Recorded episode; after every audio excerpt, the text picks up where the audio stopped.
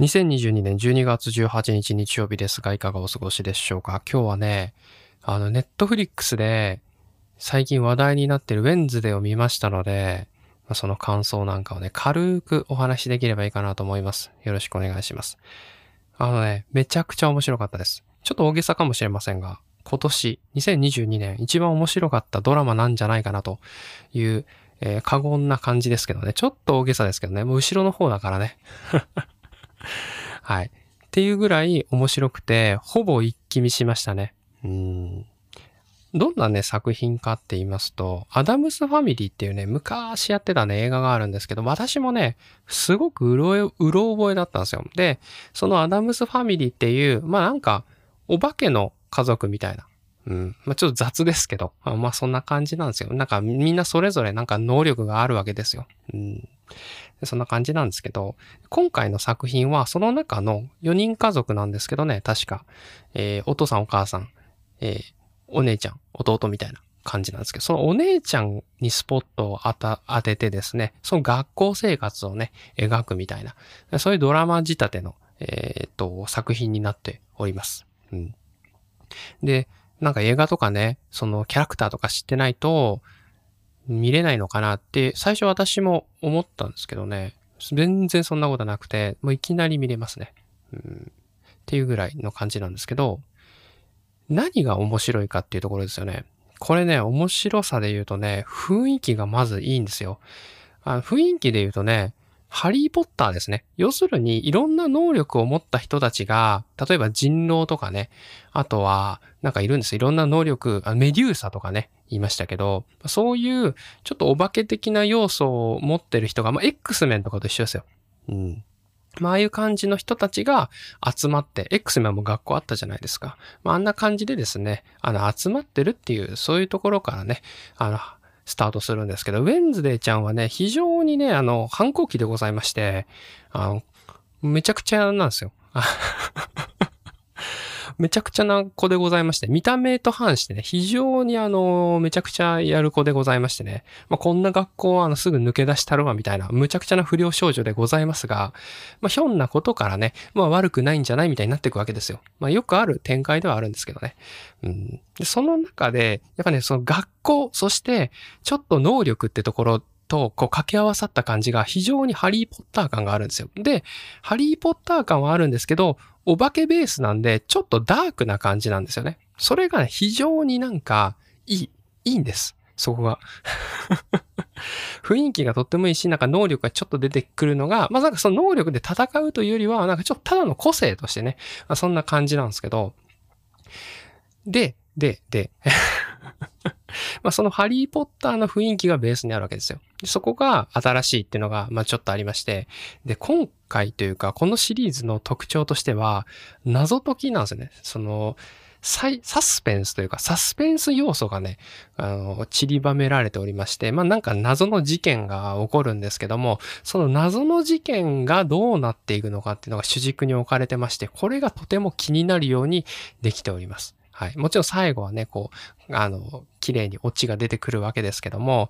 ハリーポッターのダークな感じを足して、謎解きストーリーにしたっていう、あなんかヒットしそうな要素をね、ちゃんと入れていて、あと映像とかにももう、そのドラマといってもですね、普通のなんか、映画張りというか、ハリウッド映画ぐらいの、そのお金のかけ方になっている感じなんですよね。雰囲気とか衣装とかもすごいなんか素敵な感じなんですよ。街並みの雰囲気の出し方とかも、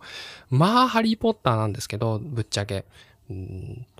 すごく面白かったです。私、ハリーポッターばっかり言ってますけど、ハリーポッターがすごい好きなんですよ。前提として。まあ、全部見たし、3週ぐらいはしたんですよ。あの雰囲気が好きなんですよ。なんかこう、細かいところの衣装とか、ロゴとか、それなんか、あるじゃないですか。その授業を受けてる雰囲気だけでも、なんかこう、ちょっとした小物がすごく楽しかったりするじゃないですか。変な先生が出てきたりさ。そういう、あの、楽しみも、こう、入れつつの謎解き要素がこう、加わってるので、次が見たくてしょうがないっていう感じで、まあ、8話なんですけどね、シーズン8、シーズン8じゃないか、エピソード8まであって、割とサクッと終わってしまうというような感じではあるんですけど、見応えのあるね、作品になっておる、そんな感じでございました。ということで、ぜひね、あの、ネットフリックス加入されている方はおすすめでございます。それではまた明日。バイバーイ。2022年12月24日、土曜日ですがいかがお過ごしでしょうか？今日はね、あの、24日ということで、クリスマスでございますけどもね、いかがお過ごしでしょうか？なんかあの、まあ、私30代なんですけど、まあ、車に構え世代なんですよね。これ私の持論なんですけど、要するに逆張りをしたいっていうことなんですけど、まあ、クリスマス、みんながね、こうクリスマス楽しんでるところに乗っかりたくないというか、なんかそういうのはね、もう全部、あの、戦略だみたいなね。要するにこうケーキをこう、買うためのイベントとしてね、そういう業界の人が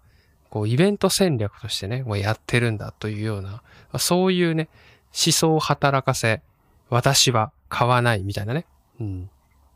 まあ、実際に、あの、コスパは良くないと思うんですよ。ケーキとかチキンとかが高いはずなんですね。ケンタッキーとか、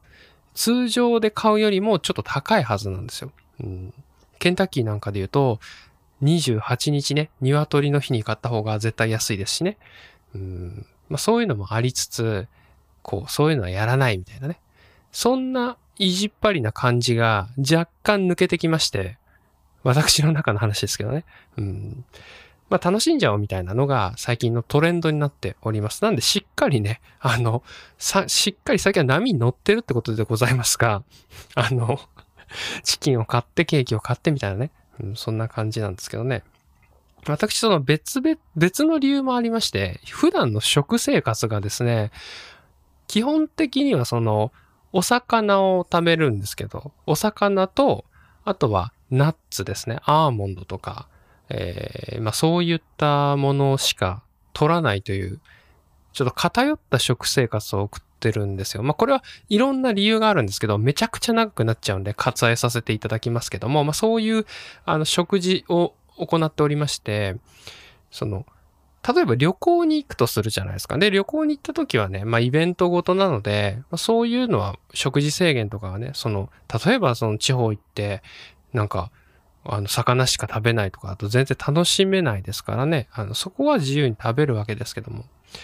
あ、そんな感じですね。まあ、イベントごとでしか私、食事を楽しめない状態になっておりまして、まあ、それにも乗っかりたいっていうところですよね。だからもうイベントに乗じて、私もなんか、あの、たまには他のも食べたいみたいな。もう最近その、ずっとまあ、まあ、魚ばっかり食ってるとですね、別にお食事自体の、ね、楽しみはね、ないわけですよ。うん、もう別になんかこう、作業になりつつあるわけですね。ご飯を食べるということが。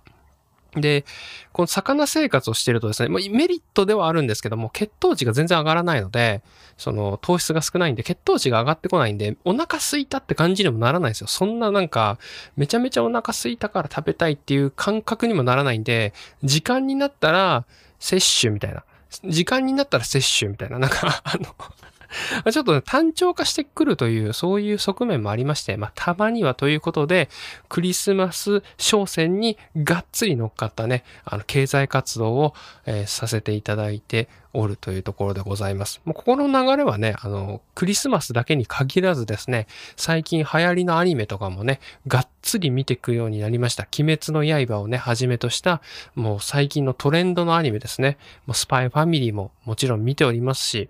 えー、東京リベンジャーズとかも見てます。チェンソーマンまだ見てないんですけどね。まあ、見たいなと思ってます。はい。ということで、あの、若干その車に構えてる感じが抜けてきたよっていう、えー、そんな感じでございました。ということで、良いクリスマスをね、お過ごしください。ということで、また明日。バイバーイ。